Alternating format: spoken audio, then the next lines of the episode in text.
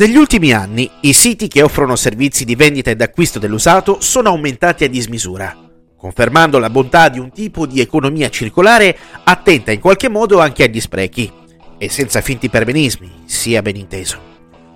Lo stesso Facebook ha creato una sezione appositamente dedicata che permette agli utenti di mettere in vendita i propri oggetti per dar loro una seconda vita, a dimostrazione del fatto che è un tipo di settore che si è decisamente rafforzato.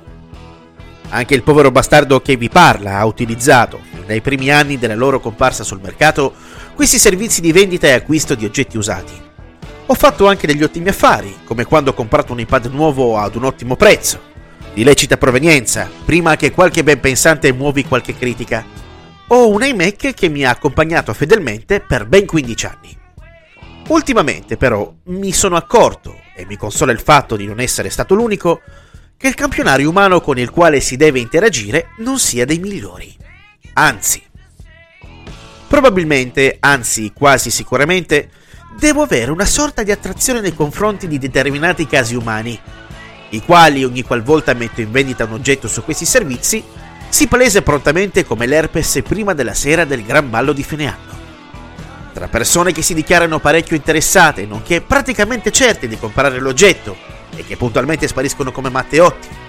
individui che fanno delle offerte ridicole e che oltretutto si incazzano perché non moli l'oggetto alla cifra ridicola da loro offerta e altri vari tentativi di truffa, L'esperienza su queste piattaforme sta diventando un vero e proprio esperimento sociale circa il livello del degrado della media popolazione italica.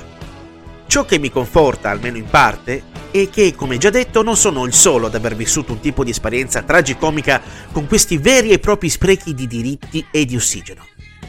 Nel corso di una chiacchierata con il mio buon amico Charlie, quest'ultimo mi ha raccontato di come per lui sia stato particolarmente difficile spiegare ad alcuni individui ai quali, una volta mostrata la luna,